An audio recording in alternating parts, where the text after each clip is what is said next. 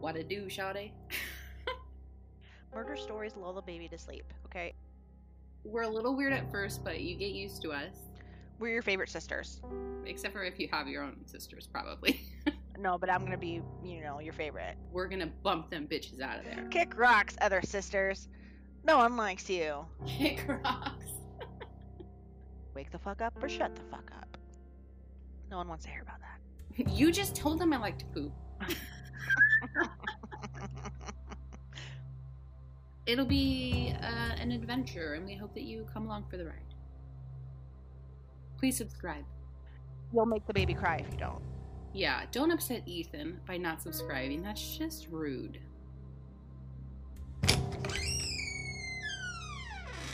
Welcome to SISpicious, A podcast with two sisters, who are a bit obsessed with true crime, unsolved mysteries, extraterrestrials, and all things strange. stay a while. Let's get weird. Hi. Hello. Welcome to SISpicious. Hi, welcome. Ethan says, "Hey there, how you doing?" Hey there, hi there, ho there. Howdy ho.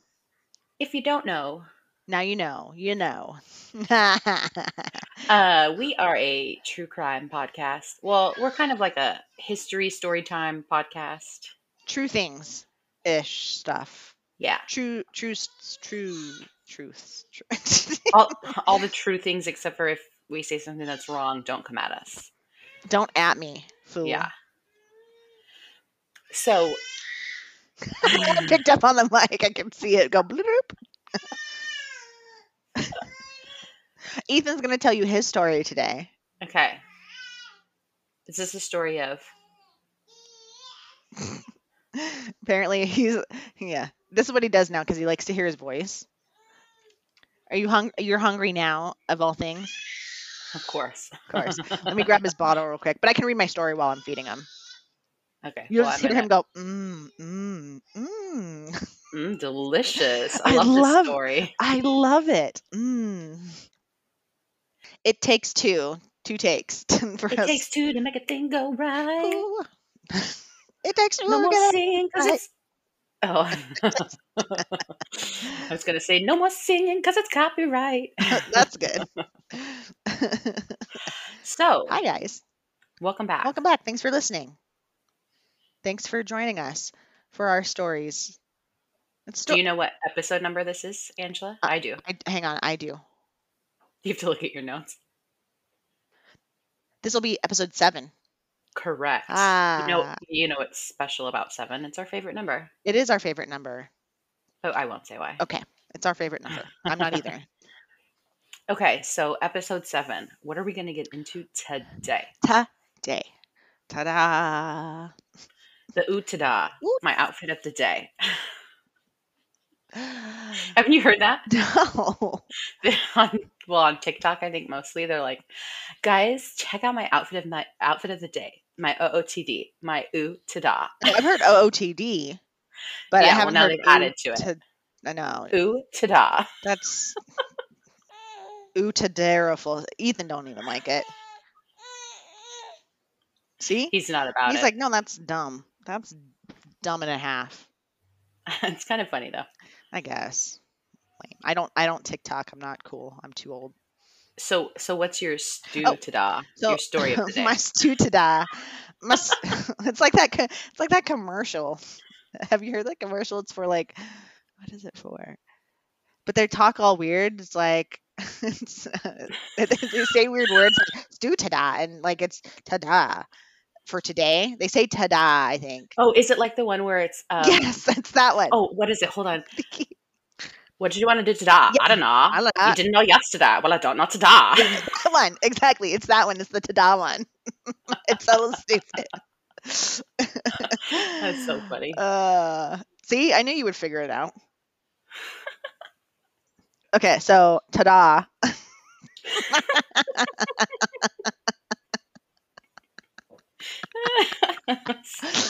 So stupid. Uh,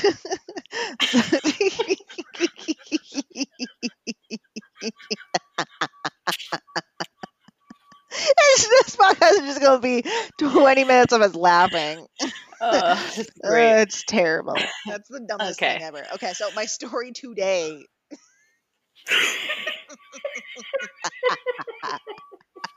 You're stupid. I know, no, never. You're, it's your laugh. It's that weird horsey laugh. the, the wheezy laugh is the thing that gets me all the It's time. my it's my old man wheeze. It is the old man wheeze.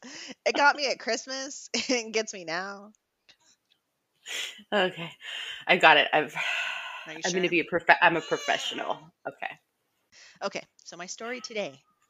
Today's story. Today's lecture? No. Today's story. My story today. Today's story. Stop saying today. God damn it. People are gonna be like, I'm unsubscribing from this dipshit podcast right now. you lost me. Ta-da. Ta-da, we have no more followers. Don't say today anymore. Just start with the story. Don't tell me what to do. I'm grown. I do what I want. This episode's first story today is the story of Zach and Addie, Which I have not heard. which I'm actually surprised because it's been around for a while. But okay, Well, maybe maybe it'll be the same as last week. I'm like, I don't think I've heard it, and then you told me, and I'm like, oh yeah, I've heard it. maybe. Okay, so let me know when you're ready, and I will go. Ready? I'm ready. Okay. Go. Go. So, um, Zach Bowen was born in 1979. He he was described as an all-American guy with lots of friends, a healthy social life. He was um, described as good-looking, tall, and a decent person. In the ni- oh, I like when people describe it as a decent person. Like he's decent. Like he's all right. he's eight. Nothing special. Well, I mean, decent. Like I'd rather be known as, I guess, as a decent person than a shithead. Well, yeah, but wouldn't you rather be like a nice person than just a decent person? Like decent implies like you do the bare minimum. Not necessarily. I mean, nice person sometimes implies that you're going to get walked all over. In the 1990s, Zach moved to New Orleans. And in 1996, when he was 18, he met a 28 year old stripper named Lana Shupak. Um, they eventually had a couple of kids and got married. Um, it is said that he loved his kids very much, If he's a decent person, he should really love his kids. but he did. He like, um, from all accounts, he like was a good dad um, when he was with Lana and loved his kids, and that was his like main thing was to be a good father to them. So by uh, May 2000, Zach decided that he was going to join the military to help support his kids and Lana. So he did really well in the U.S. Army and rose through the ranks to become a sergeant, received a NATO medal, and received a Presidential Unit Citation for Service. So those are like good things to get in the in the army. Yeah. Like they they help they help you. Like they're supposed to be really good. Um, yeah. Like Like sought after titles yeah. and stuff. So um he oh while he was serving, he did two tours, one in Kosovo and one in Iraq. And while in Iraq, he spent some time in Abu Ghraib. But many he spent time with while serving said that he had changed while he was there. Um, he had changed while he was overseas. He became less happy, um, depressed, and he wanted to go home. This intensified after um, a child that he had befriended was killed in a mortar attack in Iraq, as well as another child that he had befriended and talked to was killed for interacting with Americans. So, um, and the girl, it was a little girl who was killed for interacting with the Americans with him. So he had a lot of guilt for that and for the little boy who was killed in the, the mortar attack. The mortar attack just happened to be random, I believe. Yeah. So when Zach finally left the service, he, he, uh, he really wanted to leave. Um, he was discharged. His commanding officer recommended that he get an honorable discharge. So, with this recommendation, along with the medals and service citations he received, he should have been guaranteed an honorable discharge. But he was given a, den- a general discharge from the U.S. Army. So, general is less than an honorable discharge, even though it's still in like good standing. But Right. because of that general discharge, it meant that he could not qualify for the educational benefits for his service. Yeah, that sucks. Yeah, so he um the baby just ripped off my headset. God, I wish that that had been captured on video. he just totally yanked on that. Was like, nope. I was like, ooh. That was so funny. okay, so let's try that again. So, um, obviously Zach was not happy. Um, he was upset with this, and he became really bitter, kind of towards the army and his service. Yeah, understandably so. So, when he did return home, his mood unfortunately did not improve. Um, he was still unhappy and depressed. Um, he wasn't the same happy go lucky Zach that had left. His friends said that he most likely suffered from PTSD, but it went untreated. Ooh, that was a good one. Excuse me.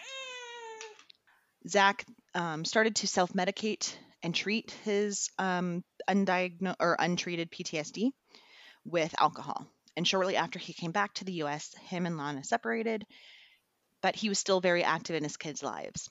Uh, Zach was not really adjusting well to civilian life when he came back, but he seemed to do pretty well um, and became a bartender in the French Quarter. And then this is where he met a fellow bartender named Addie Hall. So let's talk about Addie Hall. So Addie Hall was born also in 1979. She was described as a free spirit, fun, creative, very artistic. She was well liked, except on occasion when she wasn't, um, which per her friends meant because she had uh, drunken spells, quote unquote. Hmm. Um, and she was actually known to be a very mean drunk by everyone. But, uh, oh, not but. um, it's also said that Addie suffered from bipolar disorder and that she had been abused um, when she was really young and probably also suffered from PTSD from this. Mhm. So this would explain explain some of her heavy drinking she did. Um, she also, though, loved to write poetry. She taught dance classes. Um, she has said, though, that despite her drinking, she was loved by the patrons at the bar that she worked at with um, Zach. So Zach and Addie worked together and eventually became friends. She didn't really like him at first. Like she was fine with him, like, but she everyone else was like, "Oh, he's so hot," blah blah blah, and she was like, "Eh, whatever." So that might have piqued his inter- um, interest in her a little bit more. Um, but they, you know, were friends. And in t- 2005, during Hurricane Katrina, they wound up getting closer when Addie said that Zach could um, stay with her and they could ride out the storm together. So they lived in a small apartment um, above Voodoo Spiritual Temple. Um, I believe it's in the French Quarter as well. And soon the two actually became romantically involved. They called actually the best thing about their relationship was drinking. That So- sounds romantic. I know. And they would uh, binge drink together all the time. So, but despite the binge drinking that they did, they oddly um, thrived during the hurricane. Uh, it was basically like a giant, big, fun camping trip for them. They had no electricity, so they traded um, goods for drinks with people who also decided to stay and ride out the storm. Um, it was kind of a fun and free time for them. You know, no bills, no jobs, no rules. They just kind of did what they wanted. Um, Zach and Addie would also gain media attention, um, particularly because Addie would show her boobs to the cops, so they would keep patrolling the area because the area was unsafe. Yeah, So to keep the cops coming back, basically, she would flash them all the time. that's hilarious. Um, Did they throw her beads? no, um, they were. Uh, they actually were. Zach and Addie both were featured in the New York Times in an article about people who stayed through the hurricane. So there's a couple of famous pictures, now famous pictures of them hanging out in lawn chairs in front of their apartment on the street. So we'll post some of those, but um, I was going to ask you if you have those. Um, I do. But this um, fun, more carefree life soon disappeared when uh, stuff started going back to normal because Katrina ended and people were kind of filtering back in. And Zach and Addie's happiness would fade because they had to go back to real life. So this started putting strain on the two people. And they clearly had a lot of issues. So the stress and strain with their issues and their binge drinking was not a good combo. Now, As I said before, Addie is known as a uh, being a mean drunk, and she actually would uh, abuse Zach when when she was in these moods, quote unquote. So neighbors and friends also reported that they would be drinking a lot and constantly arguing very loudly.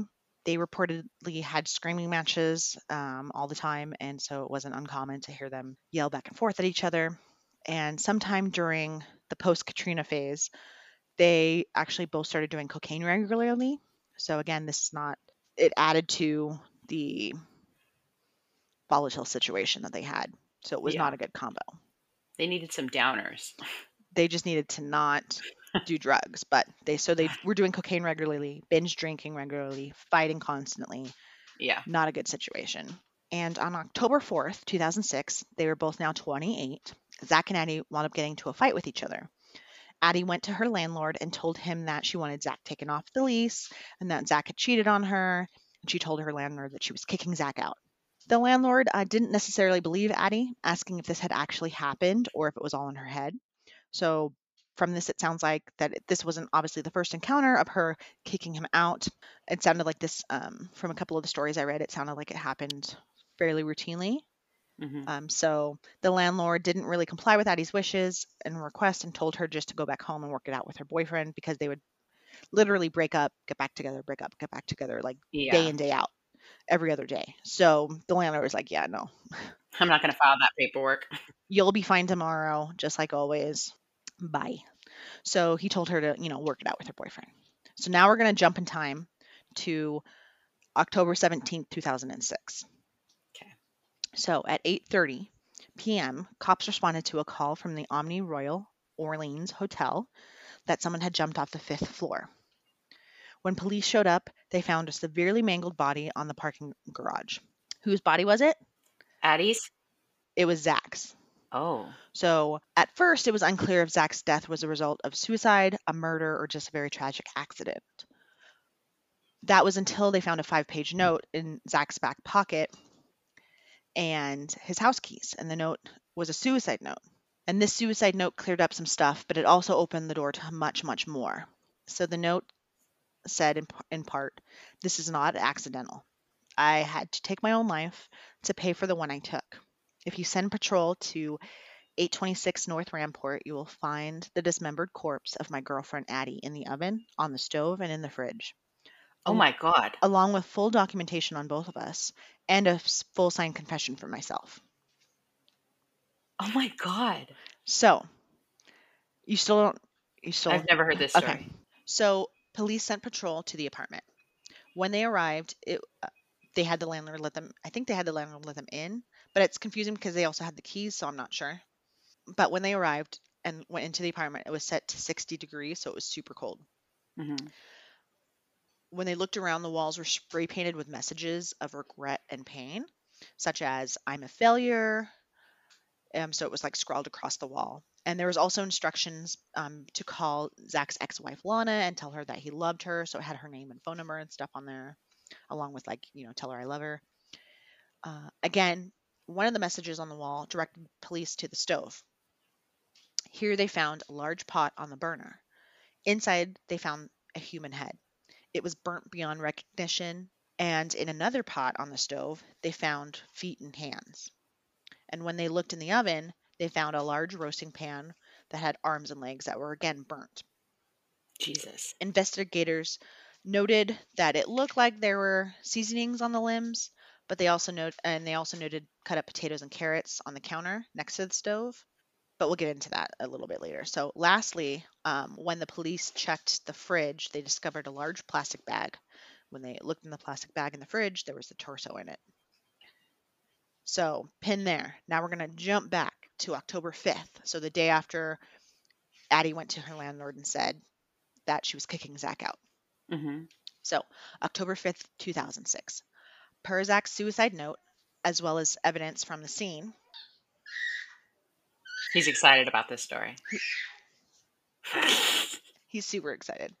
So, per the suicide note and evidence from the scene, Zach um, stated that they both were in their, their apartment and that he had killed her about 1 a.m. He said, quote, killed her at 1 a.m. I very calmly strangled her. It was very quick. unquote. He also stated that he, after he had killed her, he had sex with her dead body several times before passing out next to her. And then he eventually got up um, and went to work. That's so gross. Yep. Uh, the next he went to work basically the next day, Nothing happened. like nothing happened. Nope. wow. After some time, he wound up dismembering Addie in the bathroom, uh, I believe in the tub, with a hacksaw and a knife.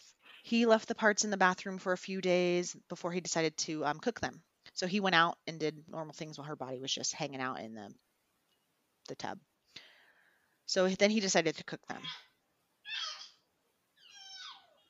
Ethan says that's disgusting. I agree. He cooked what he could, managed to get in and on the stove and in the oven to, quote, separate the meat from the bone, per the suicide note. So this was done as an attempt to get rid of the evidence. That's why he scorched and burned stuff beyond recognition. Police do state that there was nothing that suggested he was planning or was trying to consume Addie. So there are some stories that listed it basically the story about it like he was making gumbo, girlfriend gumbo or something like horrible like that, but he wasn't. So I think they just happened to have food out, like the potatoes and carrots I mentioned earlier, Yeah, maybe from the the, stove? dinner. possibly. But it wasn't there was nothing that suggested at all that he was trying to like eat her. So he was basically just charring the body to make it as unrecognizable as possible. So during the time between the murder and his suicide, he decided to fill his time with quote good food, good drugs, good strippers. Sounds like a party to me. yeah so he basically was completely numbing himself obviously um, and again in his note he claimed that this was an, a, very, enjoyable time for him but he however was still filled with guilt um, i think kind of as he was coming down from you know binge drinking drugs maybe he was having like a mental break and he kind of was coming back to it. So he was having very terrible guilt over the crime he d- he did and he wrote as well quote i scared myself not only by my actions of calmly strangling a, strangling a woman i've loved for one and a half years but by my entire lack of remorse. I have known forever how horrible of a person i am. Ask anyone unquote. Zach had then burnt his body with cigarettes. He said that he had burnt himself for each year that he was a failure. Police also noted the burns, these burn marks on his corpse when they had done like the autopsy and stuff. Was there a, a count of how many burns? I think it was 28 because he was 28 years old, so he d- basically did one, like one for every year he was alive because he Yeah. was cons- he considered himself a failure. So Zach um, also spent some time in the apartment writing messages and spray paint on the walls, kind of scrolling it everywhere. So now we're gonna jump back to October 17th, 2016. So the, the day that Zach um, c- committed suicide. So these were 10 years apart? N- Or no, this was within the same month. It's in the same. It's within days. So oh, he. he Oh, okay. I thought you said 2006 earlier. I'm sorry. Yeah, I did. S- Oh, you October. just said 2016. oh, I'm sorry. October 17th, 2006. Okay. So the fight between them happened on October 4th, and then he stating that on basically October 5th at 1 a.m. he murdered her, and then he wound up killing himself on October 17th. Okay. Sorry, I didn't meant to say 06. So security footage showed Zach arriving at the Omni Royal Orleans Hotel before 8:30, um, after a night that he had been out partying. He can be seen approaching the edge of the building several times before drinking one last drink and then jumping off to his death. Um, it's said that he did die on impact. Mm. So the heinous crime shocked the citizens of New Orleans, clearly, and they were still because they were just still getting over the aftermath of Katrina. There was a journalist, Ethan Brown. He wrote a book about Zach and Addie called Shake the Devil Off, a true story of the murder that rocked New Orleans in 2009. Um, in 2014, Rob Florence made a documentary called Zach and Addie. Um, they've also set up a tour in the building where the murders took place um, called Bloody Mary Haunted Museum and Tour. And this started um, in 2016, so 10 years after. Um, so this tour started after priestess Miriam of the Voodoo Spiritual Temple wound up moving out. Uh, on this tour, you can see the original fridge and stove as they still remain in the apartment, but they have added fake blood splatter and stains on them for Oh, effect. Jesus. Yeah, That's so strange to me.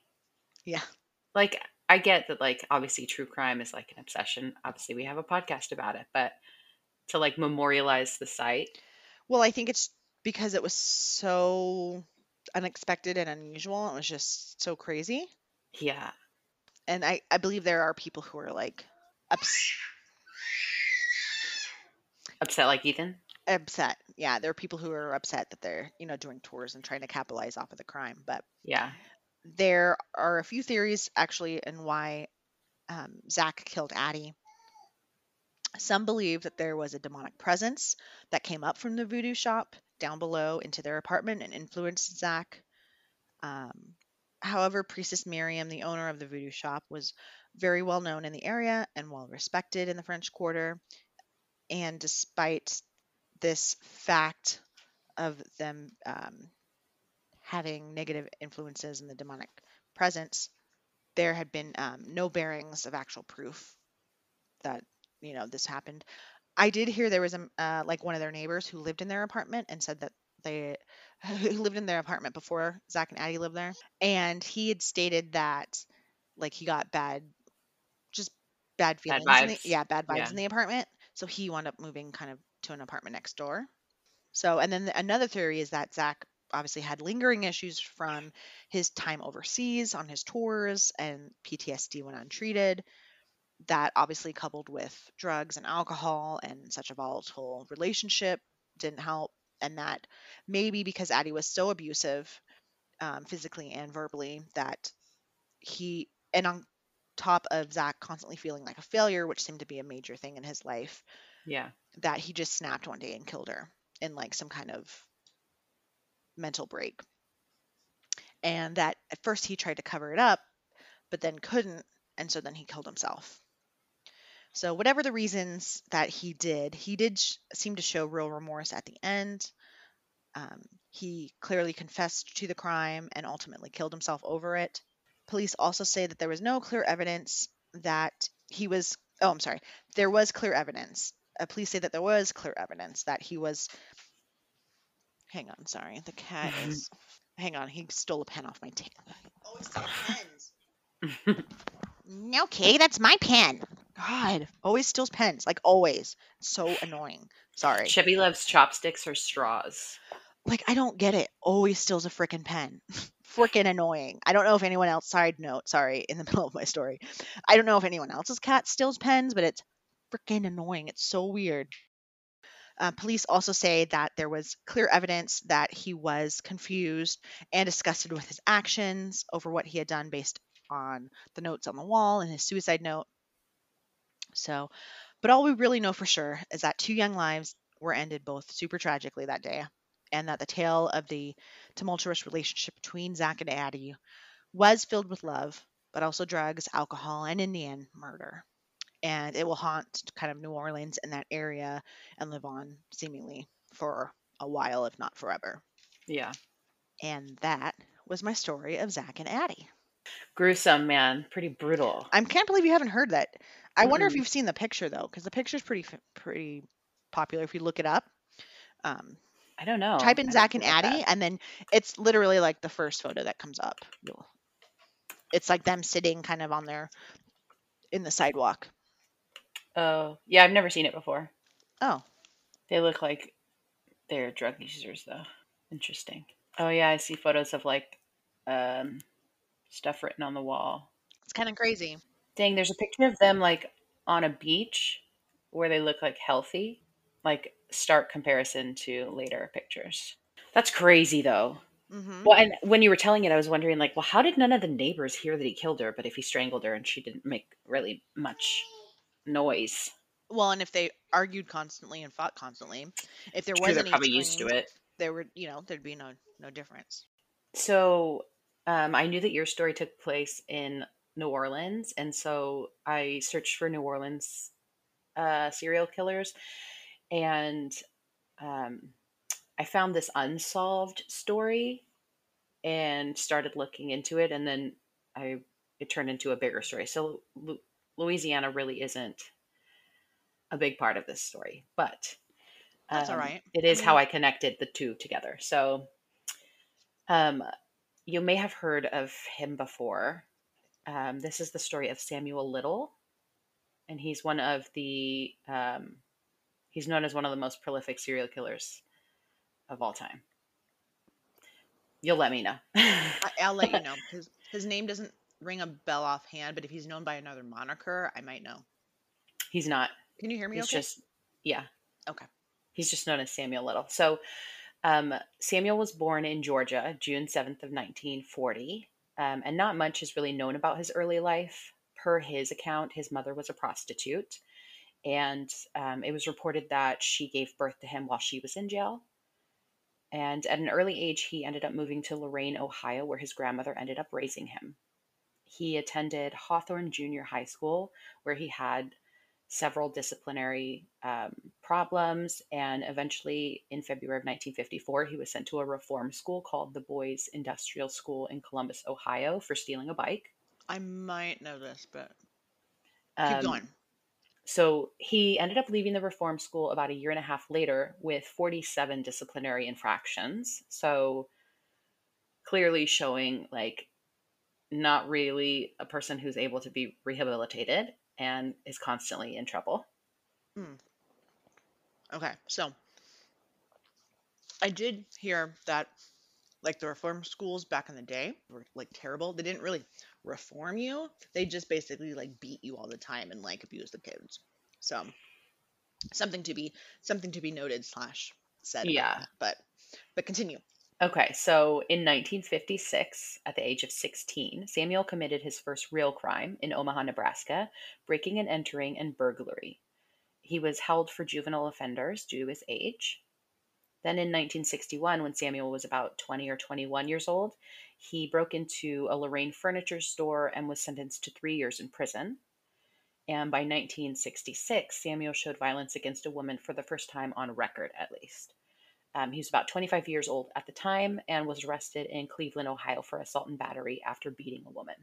In his late 20s, he moved to Florida with his mother and began working several jobs, one of which was in a cemetery, and then one of which, per his own account, was as an ambulance attendant. And this is where he would kill his first victim, 33 year old Mary Brosley. So he picked up Mary from a bar in North Miami Beach on New Year's Eve in 1970. And, you know, from her perspective, she probably just saw his, he was a charming man. He had crystal blue eyes, which, you know, he was African American, so was pretty uh, uncommon.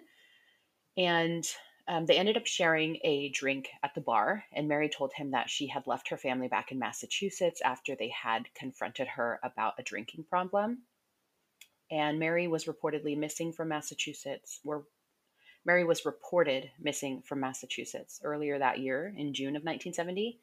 So, from Samuel's perspective, she was like the perfect victim, right? She's a lone woman. She'd been missing from her home state for about six months. She hadn't been in Florida long. Um, so, she really had no ties to the community or friends. Which is like why the Why divulge why that, divulge that information to a complete stranger that you're just meeting like and in a you're bar? Like, yeah like hello Yeah. not saying that like that constitutes anything but i'm just saying like right. why divulge that much information about yourself always make it seem like people know where you're at you have people around you that constantly love and Check in on that you. Yeah. that you hang out with all the time like make it always seem like you are a well to well known person in the community Yeah, unless you know somebody like really well, like you've been friends for a long time and sure you want to like maybe Yeah. give them some more details of your life, but like just meeting somebody, yeah, it makes no sense. There's no sense of like SSDGM in her. Yeah, she's like, "Hi. Oh, by the way, here's my ATM pin code. Here is my, My social. Yeah, I'm completely alone. no one knows.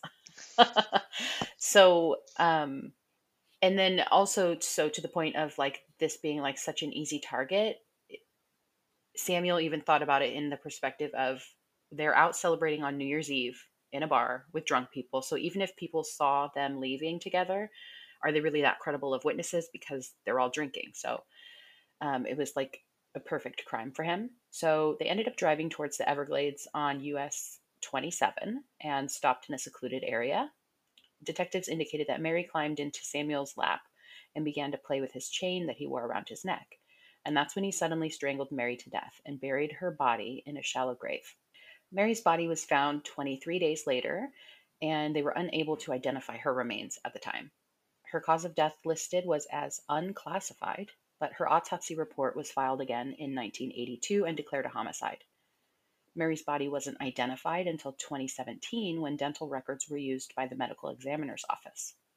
And that's pretty common for a lot of his cases that they weren't actually solved until decades later when forensics um, had a lot of advancements. So in 1971, Samuel was charged with armed robbery in Cleveland, Ohio. While awaiting his trial, he was then charged with sodomy. Um, he was found not guilty of the robbery charge and was never even tried on the sodomy charge. Next year, in 1972, Samuel met his PIC, partner in crime, Aurelia Jean Dorsey. She was 30 years older than him and remained his girlfriend for 16 years. They were travel companions who drifted through the Midwest and the South. And, you know, because they were drifters, they didn't have jobs. So they supported themselves with shoplifting, burglary, and fencing stolen goods. Um, Aurelia Jean eventually died of a brain hemorrhage in 1988. And during this time, you would, like, not necessarily you would think, but a lot of times when serial killers have relationships, sometimes it slows down their killing, but that wasn't the case for Samuel. He um, he never stopped killing during those 16 years and confessed to committing several murders uh, later in time.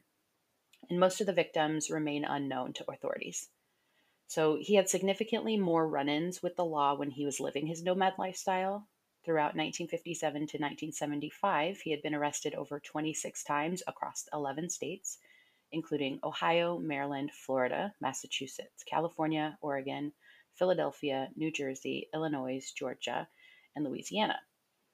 Those crimes included fraud, driving under the influence, armed robbery, drug possession, assault, solicitation of a prostitute, assault on a police officer, theft, and rape. So he got around.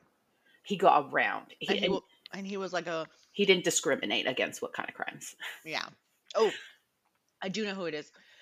I cheated and I looked. I saw Mm, you looking. yeah.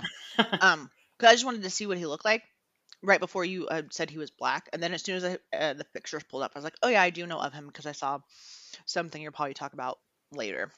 Um, Maybe. but but yeah, so I do I do know of him. I just didn't rec- realize that was his name. Yeah, and I um usually serial killers are known by their full name with middle name, and I don't know if he just never had a middle name because I can't find any documents with it. So I wonder if um he was born without a middle name because it's not like you have to have one.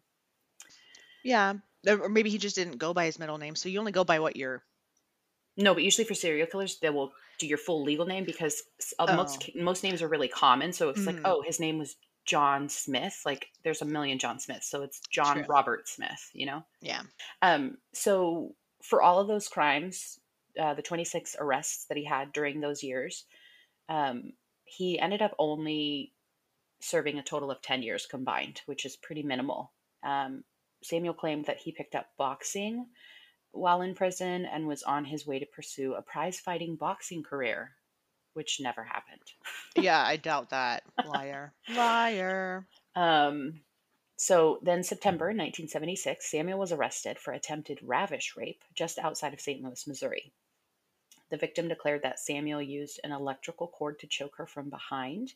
He forced her into the car, beat her unconscious, and then he drove her to a secluded location where he raped her. This was a trend that would continue with his victims beat, rape, strangled to death. The victim was lucky enough to escape with her life. Um, I didn't get a ton of details on this particular crime, but it's likely that uh, he left her for dead, thinking that she was dead, and she actually wasn't. She was hanging on to her life. Um, and this type of crime at the time, again in the 70s, only garnered a measly three months sentence in a county jail, which is unfortunate because if women's if crimes against women were taken more seriously back then, a lot more deaths could have been avoided. Well, also, not necessarily that, but if attempted murder got more time than or as much time as murder. Like you're getting less time because you didn't She didn't actually die, she didn't actually die or you didn't even though Mhm, you thought but- she did. Yeah. or that you didn't follow through enough or whatever. Like that sounds terrible, but that you that your murder failed, you get less time or like a little slap on the wrist Yeah. versus But, actual murder. but not even just the murder, right? So there was rape charges, I'm sure. There was false imprisonment. So, uh, yeah, I think it's a little bit of both. It's uh, part of it is, especially back then, those kind of crimes against women, like rape and stuff, weren't treated as horrifically as they are. Especially if they were in the prostitute Right. The sex sex work business. Yeah, exactly. So, LAPD homicide detective Mitzi Roberts, um, who was assigned to the cold case unit in 2018 um, and was actually one of the people who ended up catching Samuel in the end. Uh, when she was I was going to say I recognized her name when you said her name. I was like, I know that name. Mhm. Um, so she thought when she was first getting involved in the case that uh, more cases could be solved by connecting Samuel to the unsolved or cold cases, and this wasn't this wasn't the case. It wasn't as easy as she was initially thinking because Samuel specifically targeted marginalized people to his advantage. So he knew that there were gaps in the justice system with regards to um, certain types of crimes, right? So he targeted black women, he targeted sex workers, drug users, uh, because he knew that those cases were typically not as thoroughly investigated as if it were to happen to a white counterpart um, or somebody who was, you know, like a business person. Yeah, he Um, did. He did murder white Yes, but they were chicks either too, but possibly either like they were in into the- sex work. sex work or drug users. Um, Mm. So, November of 1982, he was arrested for shoplifting in Pascagoula, Mississippi. Police at the time realized he matched the description of the suspect in the murder for Melinda Rose LaPree. Um, so, he was arrested in Mississippi and charged with the 22 year old's murder. Witnesses, all sex workers at the time, testified that Samuel was seen with the victim right before her murder. They also testified that he was a very violent individual and assaulted them with similar methods that he used against the victim. And when the case was brought to a grand jury, there wasn't enough evidence against Sam, so they declined to indict him. One of many cases, again, where he slipped through the cracks of the justice system. So while still under investigation for the LaPree murder, he was transferred to Florida to stand trial for the murder of another woman. According to one witness, Sam met 26 year old Patricia Ann Mount, a mentally ill woman, at a bar the night she disappeared. Her bruised and battered body had been found in a field. She had been beaten, raped, and murdered by Samuel, but the jury didn't trust the witness statements. Only deliberated for 30 minutes, and Sam was acquitted. Now, in August of 1982, the body of 20 year old Rosie Hill was discovered next to a pig pen in Marion County, Florida. She had been strangled or suffocated to death. Samuel was questioned by investigators at the time, but again, they did not have enough evidence to arrest him. Samuel later confessed to her murder and to dumping her body, but this was decades later. During interrogations after he confessed, he told detectives that Rosie was, quote, a big fighter, but I won the fight. Minnie Hill, Rosie's mother, was interviewed on October 10th of 2019 in her Memphis, Tennessee home, and she told the Associated Press that Sam was, quote, nothing but the devil. Minnie, who was 71 at the time of the interview, had found a way to forgive Samuel, saying, quote, I have to for God to forgive me, because I do wrong and God forgives me. Rosie Hill grew up in the Memphis area and became pregnant in high school. She moved to Florida to live with her grandparents and gave birth to her baby girl. Later, she moved to Ocala, Florida, where she lived the remainder of her life. August 8th of 1982, Rosie called her mother and said, quote, I am up to something, but I can't get out of it unless I leave from here, so I'll be home on the weekend. Rosie never showed. On August 12th, she was reported missing in Florida, and her parents flew down to search for her. But just like with detectives, all the all the ends were dead. Two years later, Minnie received a call from the morgue, and the body had been so decomposed that her mother tried to keep, basically, like keep a little bit of hope that maybe it wasn't her, but it was. Um, then in October of 1984, Sam made his way to San Diego, California, and assaulted two women. Police found a woman unconscious and bleeding in Sam's car. He was arrested and charged for the assault, and for another assault that had occurred a month prior. Sam was tried for attempted murder in both cases, but the jury deadlocked, which, if you don't know, deadlocked jury or hung jury means that the extended deliberation that they were in still did not uh, come to the required supermajority decision. Sam did plead guilty to assault and false imprisonment and served two and a half years of his four year sentence. February 1st of 1987, he was released from prison and um, and he was paroled and he moved to the Los Angeles area. Shortly after his release, 41 year old Carol Alford was found dead in a South LA alleyway on July 13th of 1987. She was naked from the waist down with only one sock on. There was drag marks near her body, which indicated that she had been killed elsewhere and then dumped. Official cause of death was asphyxia through man- asphyxia through manual strangulation. She suffered a beating as well. There was bruises all along her jawline, hemorrhages in and around her eye, and scratches and abrasions to her neck. Autopsy also indicated hemorrhaging to her voice box and the hyoid bone, which is the U shaped bone at the base of the tongue. Now, this wasn't linked to Samuel Little until 2012 when her sexual assault kit and clothing were tested for Sam's DNA. The semen found on Carol's shirt and bra were a match for Samuel. After Carol's murder, Sam would admit to nine more killings. August 14th of 1989, LA police officers responded to a call about a homicide in a parking lot of a nightclub and restaurant on East 7th Street. The body was found inside a dumpster and was identified as Audrey Nelson. Again, she was naked from the waist down. Her sweatshirt had been pulled up around her shoulders. There was dirt on her back and drag marks on her upper shoulders. Like Carol, Audrey had been murdered elsewhere and dumped. The medical examiner on her case, Dr. Carpenter, concluded that the cause of death was strangulation by bare hands.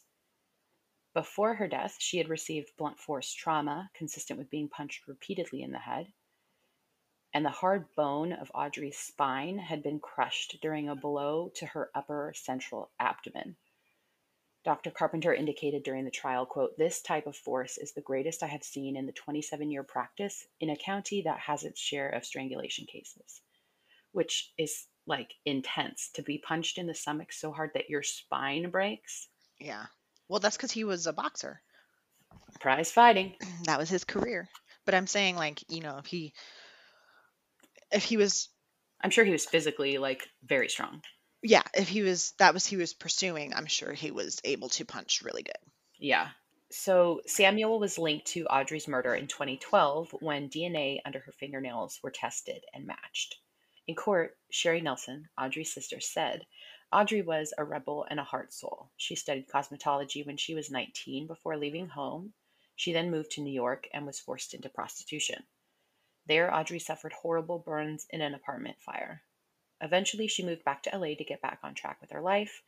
And Audrey's daughter, Pearl Nelson, who was also in court, um, and was currently being raised by Audrey's parents, gave a statement saying, quote, "The reason my mom was in Los Angeles in the first place is because she had gotten her life back on track and was on her way to reunite with me." Samuel Little consistently used drugs as a means to lure in his victims. Audrey and Carol both had cocaine in their system at the time of their death. And a month later, on September 3rd of 1989, LA police responded to a homicide at an abandoned auto repair shop on South Ascot Avenue. The victim was 46 year old Guadalupe Apodaca. Again, she was naked from the waist down and covered in bruises on her neck. The medical examiner determined that Guadalupe died of manual strangulation. Guadalupe had bruises on her tongue from biting down on it during a seizure that she sustained during her strangulation. Now, the examiner on her case was Christopher Rogers, and he decided to review the autopsy. He decided to review the autopsy reports of Audrey Nelson and Carol Alford and noted many similarities. He recalled all the deceased were between 35 and 46. They had all been strangled manually. They all had blunt force trauma. They were nude from the waist down, and all were found in central LA, south central LA, and all had cocaine in their system. Hey, two that's another them, thing our stories had in common cocaine. Cocaine. And two of them had alcohol in their system as well bad mix. Um, so the last murder that Samuel would ever commit was in 2005. Sam met Nancy Carol Stevens. I know, like literally four decades of killing. That's crazy. So Samuel met Nancy Carol Stevens, and according to investigators, she felt comfortable enough with Samuel and entered into his RV. Samuel told detectives that he was traveling in his RV with Nancy when he decided to kill her in a Walmart parking lot in Tupelo, Mississippi. He dumped her body on the side of the road, and Nancy's body was found in Lee County, and the autopsy revealed that she had been strangled to death. So is he crossing states and dumping bodies too? Um, no, he usually dumped bodies uh, in the same vicinity ish of Mm. where he took them. Um, but yeah, he he killed over many states. So let's see. After his extensive killing career, Samuel continued to commit petty crimes such as burglary, DUI, larceny, theft, and shoplifting. Between the months of May and August of 2007, Sam was arrested for possession of cocaine in Los Angeles. I wonder why all of a sudden he stopped killing in 2005. Like, why if- was he like, okay, that's cool, I'm done, and then I'm just gonna c- continue to commit petty crimes. Well, so Sorry, you I might s- get to it later, but you can. Just no, I don't necessarily have a s- I don't necessarily address it completely, but a little later there's um, a part where I go into how um, basically like sex and death were like combined in his mind. They were like the same. Yeah, like so. But my thinking is just that like maybe as he got older, like his dick didn't work, and so maybe. I don't know. Um, I was just curious if you if you happened to to had found out like why all of a sudden just in 2005, or if he's continued to do it more and he just didn't say. maybe. I mean, none of his confessions went beyond 2005, so Hmm. it, it- there could be more, and he just didn't say anything. Um, okay, so between the months of May and August of 2007, Sam was arrested for possession of cocaine in Los Angeles. He pled guilty and was sentenced to a drug diversion program, but subsequently failed to appear to it and failed to appear in court, and the judge issued a bench warrant, but it was non-extra non-extraditable. In April 2012, Detective Mitzi Roberts was assigned to the Cold Case Homicide Case Unit in Los Angeles. She first noticed the similarities in the Alford Nelson and Apodaca cases. All victims were dumped and found within a five mile radius of each other. In that same month, Detective Roberts began looking into the background of Samuel Little. She found out that Samuel had been living in the South Los Angeles area between 1987 and 1989 during the time of all the victims' deaths. Mitzi discovered that Sam was currently in custody in Kentucky. She sent detectives there to interview Sam as well as obtain oral swabs. She then compared the DNA found on the victims' bodies and they all matched. During the initial interviewing, Samuel bragged about being a middleweight prized boxer and confirmed that he had been living in the San Diego and South Central Los Angeles areas from 1987 to 1990. When detectives showed Sam photos of Nelson and Apodaca, he said that he had never seen them before in his life, and he was pretty adamant about it. He um, he would just con- continually say, "I'm innocent. I didn't kill them. I'm innocent." Now, in September of 2014, he went to trial for the murders of Carol Alford, Audrey Nelson, and Guadalupe Apodaca. At this time, Samuel was 74 years old. So during the trial, um, again, he consistently claimed that he was innocent, and he would even interrupt grieving members of the victims' families who were giving statements so that he could say that he didn't kill anyone.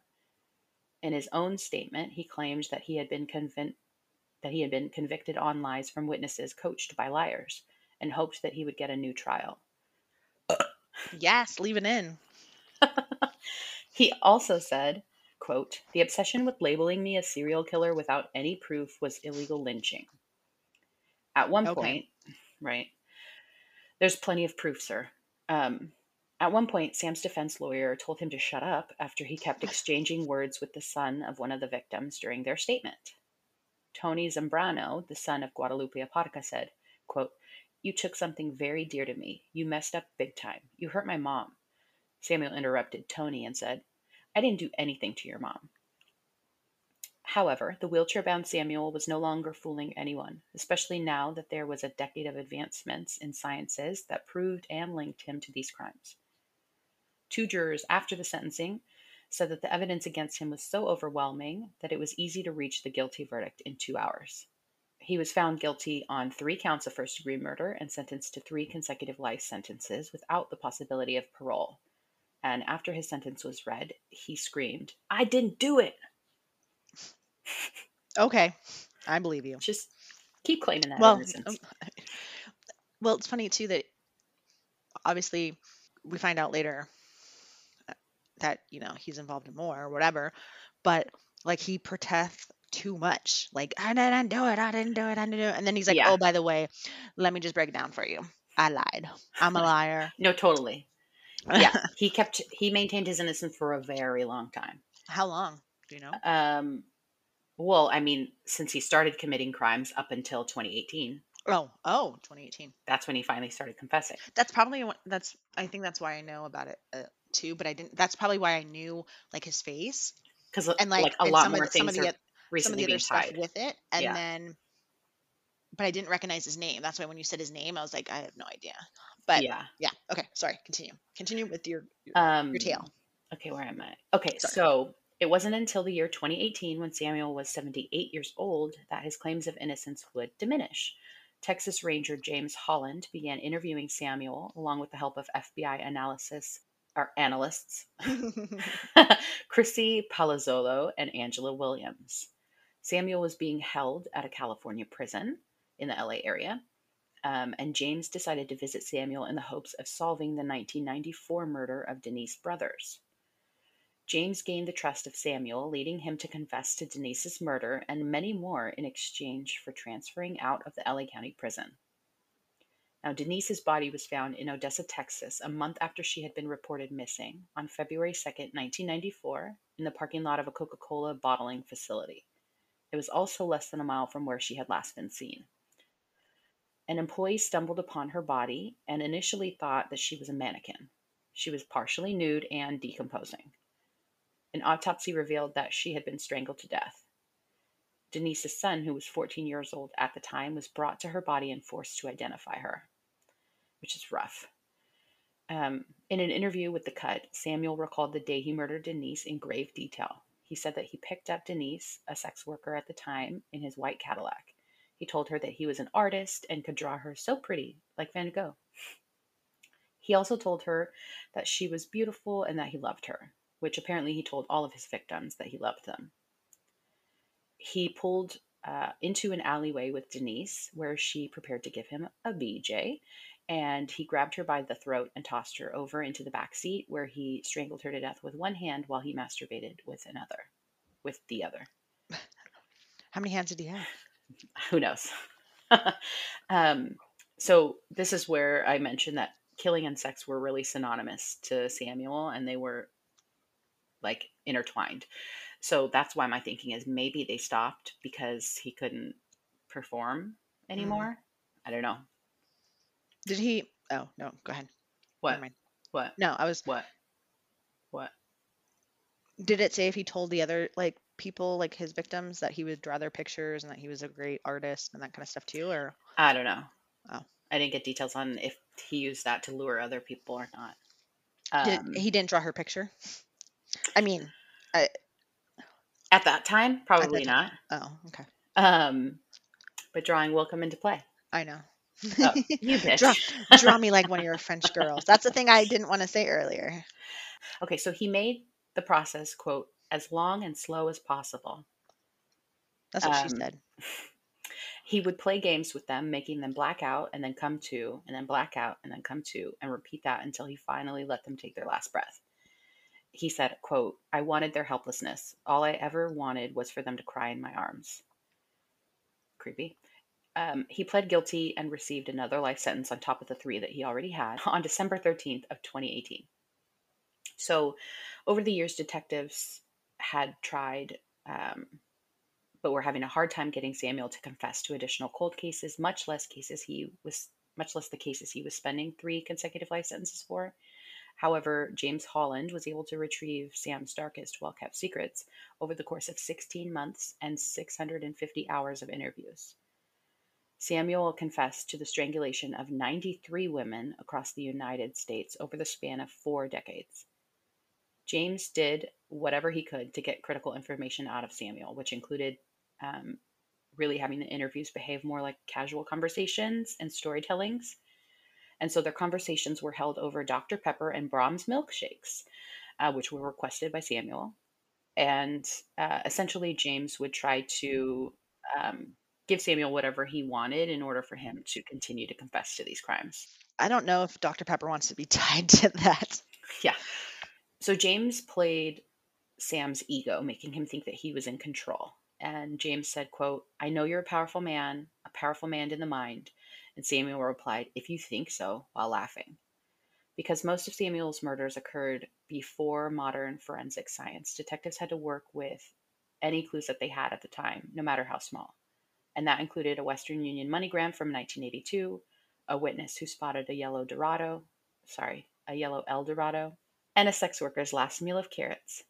James Holland and the other detectives also had to work at a rapid pace because the longer it took to extract these stories and the details, the worse Sam's health and memory were deteriorating.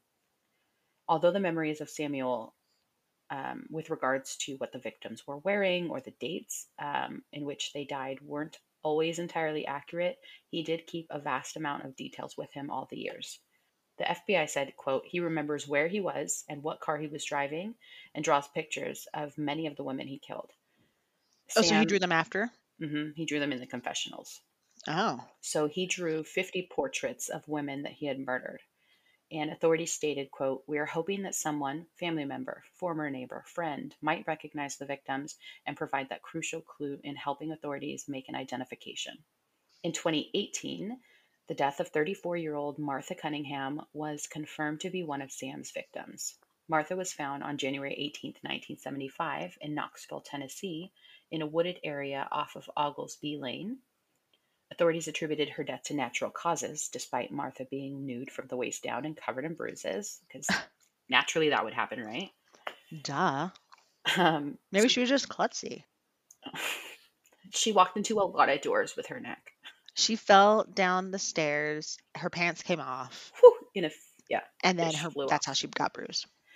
Um, so, because of the efforts of James Holland and the other investigators, they were able to close 50 cold cases within a year, cases that remained cold for decades until 2018 and 2019. What was massively helpful to officially close these cases were those drawings of Sam's and his photographic memory. James called him, quote, a genius and declared how wicked smart he was due to his attention to detail and photographic memory. He also stated that nothing Samuel had ever said had been proven wrong or false. When Holland learned that Sam liked to draw, he gifted him with art supplies, and those were some of the tools used for those 50 portraits, which now hang wall to wall in Holland's office. Sam wrote messages on some of those portraits, such as, quote, Sam killed me, but I loved him, um, Girl by the Highway, and Girl by the Strip Joint. When an interviewer once asked Sam what it was like killing his victims, he replied, quote, It felt like heaven. It felt like being in bed with Marilyn Monroe. Um, he also detailed why he got away with so many murders, stating, quote, I never killed no senators or governors or fancy New York journalists. Nothing like that. I, if I killed you, it would be all over the news the next day.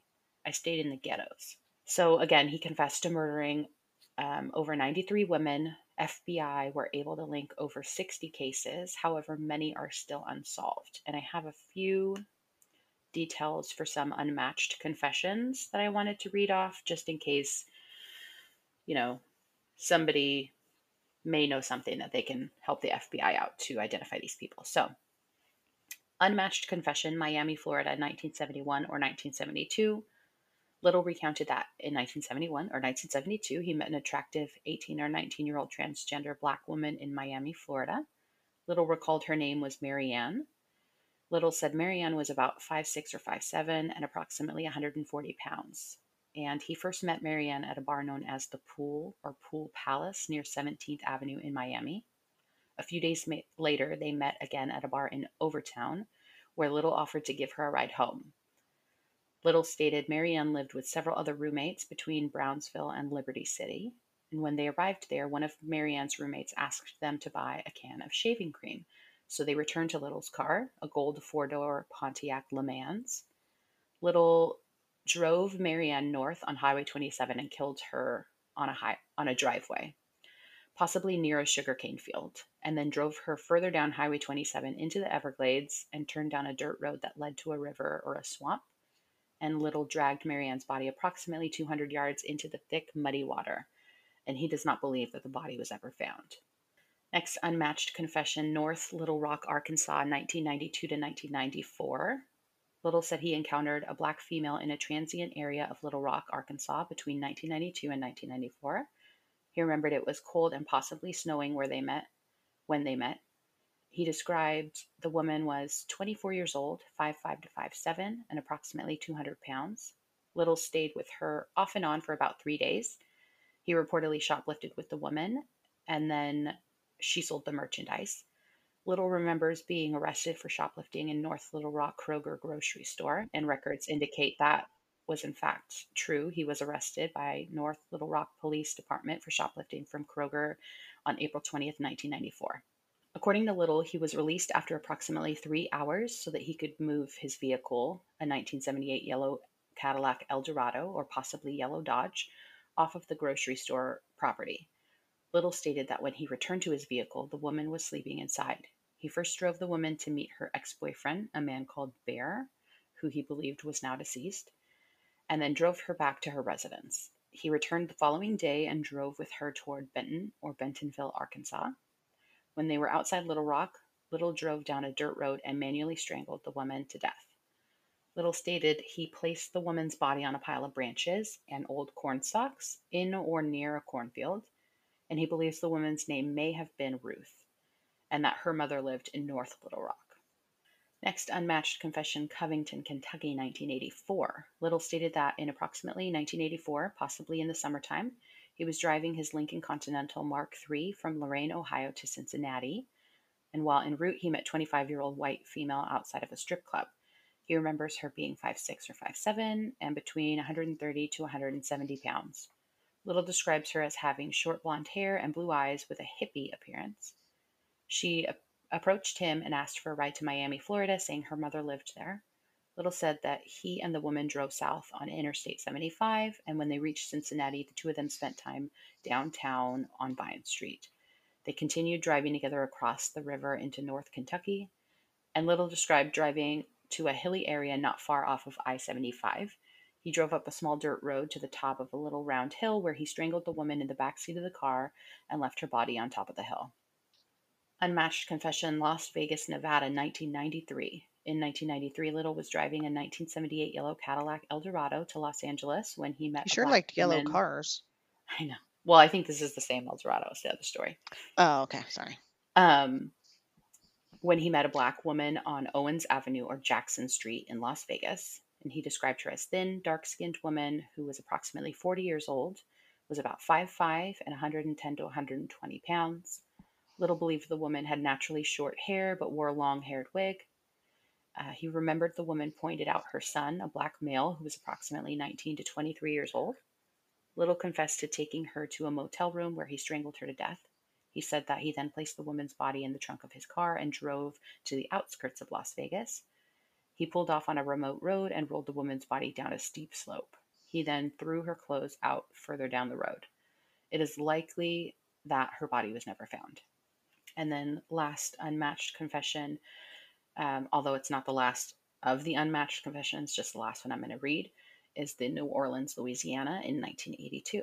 So Little stated that in approximately 1982, possibly in the autumn, he met a black female in New Orleans. He described the woman as approximately 30 to 40 years old, 5'8 or 5'9, weighing about 160 pounds, with honey colored brown skin and medium length straight hair. He remembers that she was wearing a pretty dress with buttons on the front. Little said that they met in a club where she was attending a birthday party with a group of friends and one of her two sisters. Little left the woman in his vehicle, a Lincoln Continental Mark III. The woman told Little that she lived with her mother, who was sickly and possibly an invalid. The woman also gave Little the keys to her house, which I don't understand. Uh, Little drove the woman to the Little Woods exit off of I 10, where he turned down a dirt road along the canal um, that was being dredged. They exited his car, and Little put the woman and Little pulled the woman towards the canal where he killed her and left her body. Afterward, Little drove back to the motel where he was staying in Pascagoula, Mississippi. They didn't um it's kind of weird like he notes that she was with friends and family I know. and then no one reported her missing. They couldn't figure out that that was her for that time frame. I'm sure they probably reported her missing. This isn't all the details of that. Um, But I'm saying like they haven't but they had- maybe they his never found that confession- body. but that doesn't mean they can't use his confession to say, "Oh, it's this person." But if they never found that body, if they don't have like No, but they could pr- say it most likely is this person. We think it's this person instead of just being like, "We have no idea." I don't know. Well, it's still an but- yeah, it's still an unmatched confession. So maybe there weren't any. Maybe well, who knows, right? It's so know, New but- Orleans is like a a high tourist location, so maybe they weren't from. I don't know. Yeah. I don't know, but anyway, Um, so yeah, so those are some of the um, basically unmatched, unsolved cases that he has confessed to. Um, there's many more. You can find them on the FBI website. Um, and there's a ton of drawings, like I said, that he did of the victims, and we'll post some of those pictures on Instagram as well. Um, so Samuel Little died on December 30th, 2020, at the age of 80 in a California prison. Um, he had diabetes and heart problems, but it was um, more so that he died of natural causes. And that is the story of Samuel Little. Hmm. that's crazy. So many murders. Yeah, that's I, like I said too. I wonder if there was more. And then the pictures that he drew, like it's it's kind of weird too. Like he drew them at like way after the fact in a lot of the cases, and they obviously were good enough that they could match people Some to missing. yeah. You know, some of them, or like you know, most of them, sixty of them. Yeah, well, I don't know if, if all 60 of the cold cases that they tied him to were a result of the drawings Oh, themselves. or just his, or just but- his confession. DNA for sure. Um, Yeah. And probably some of the drawings. But yeah, a, a lot of them are still unmatched. Um, but yeah, he kept a, a ton of details in his mind for what they looked like. And um, I was, I don't know if I was reading or listening to something that uh, experts say that for serial killers, they end up remembering a ton of minute details about their victims because they like to relive the crimes constantly in their head because it's like they're that's how they get satisfaction out of it. It's just so crazy to me that for somebody who has been in and out of jail their entire life, that they went over four decades.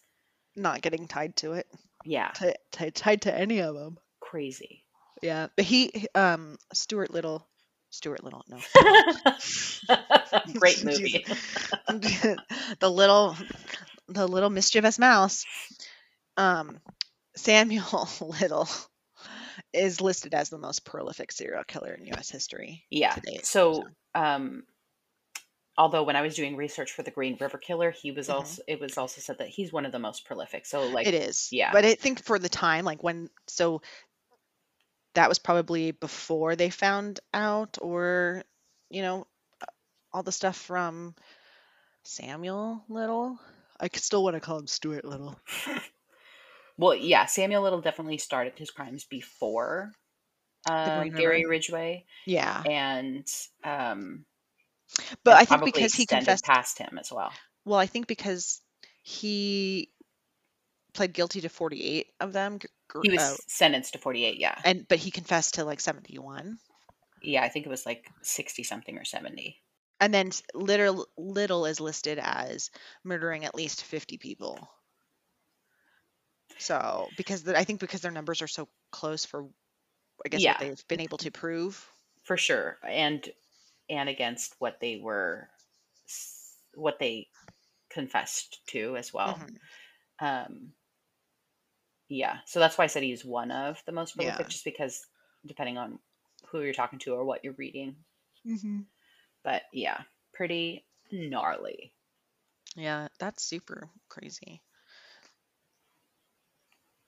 although i feel like chopping up a body and burning them on your stove at home is pretty gnarly too It is gnarly, but he only did the one. But you did you did lot of people technically yeah, you did technically tie it to um Louisiana. yeah so yeah those were our stories this week That's crazy, Jen. That, that was a good story. I thanks i liked yours I too. kind of heard about it. Like I said, once you once I looked it up, I was like, oh, I recognize it, but I didn't know all the deets. So Yeah, there's a lot of deets to this guy. And I probably didn't even cover half of them. Oh, I'm sure. Yeah. So, as always, you know, I think we do a pretty good job researching, but there's always uh, There's other people always- who really, really deep dive. And so, if you want to go even further into these stories, you know, check out other things as well. Well, yeah, I'm sure you can find it. We kind of we do a decent amount of research, but we also don't want our podcast to be like four hours long. Right. And we also have full time jobs and other things. Things. we're doing. So, Yeah. so forgive us for not all the deets, but we give as much as we can. Um, so next week, stay tuned because we're going to be talking about. Oh, I don't Oh. know. I don't know what my wait. Never mind. it's just stupid.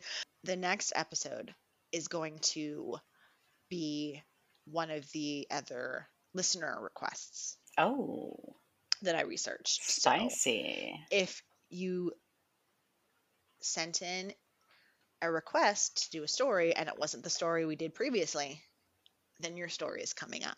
Because so far I've only had two that requested anything. Don't say that. You have to make it sound like a ton of Oh, people have requested things. okay, then okay. So then edit that out. So no, I'm going to leave this in. no, that'll tell him what. we have so so- many requests. Like we, we can't even so filter We- through all of them. I just can't handle one or two. So I just Yeah, but- we're so popular. But if you have ideas, you should send in listener requests because obviously we do them. Yes, so you can message us on Instagram or comment on our Instagram stuff with what you would love to hear or have us look into. Our Instagram handle is at SISpicious underscore podcast. Or you can also email us your requests for stories or Or just to compliment us, just tell us call how us pretty. pretty, we are. Feed us, give us coupons for food, and tell us we're pretty. and sponsor us. And our email is SISpicious at gmail.com. And that's our show. Ba-da-ba-ba-da-da-da. Thanks for listening. We'll catch you on the next one. Bye. That was a terrible one. Hang on. that that was terrible. Okay, let me. Okay, so we'll. God!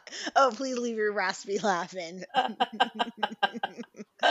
so we'll we'll catch you guys on the next episode. to the next episode. Bye.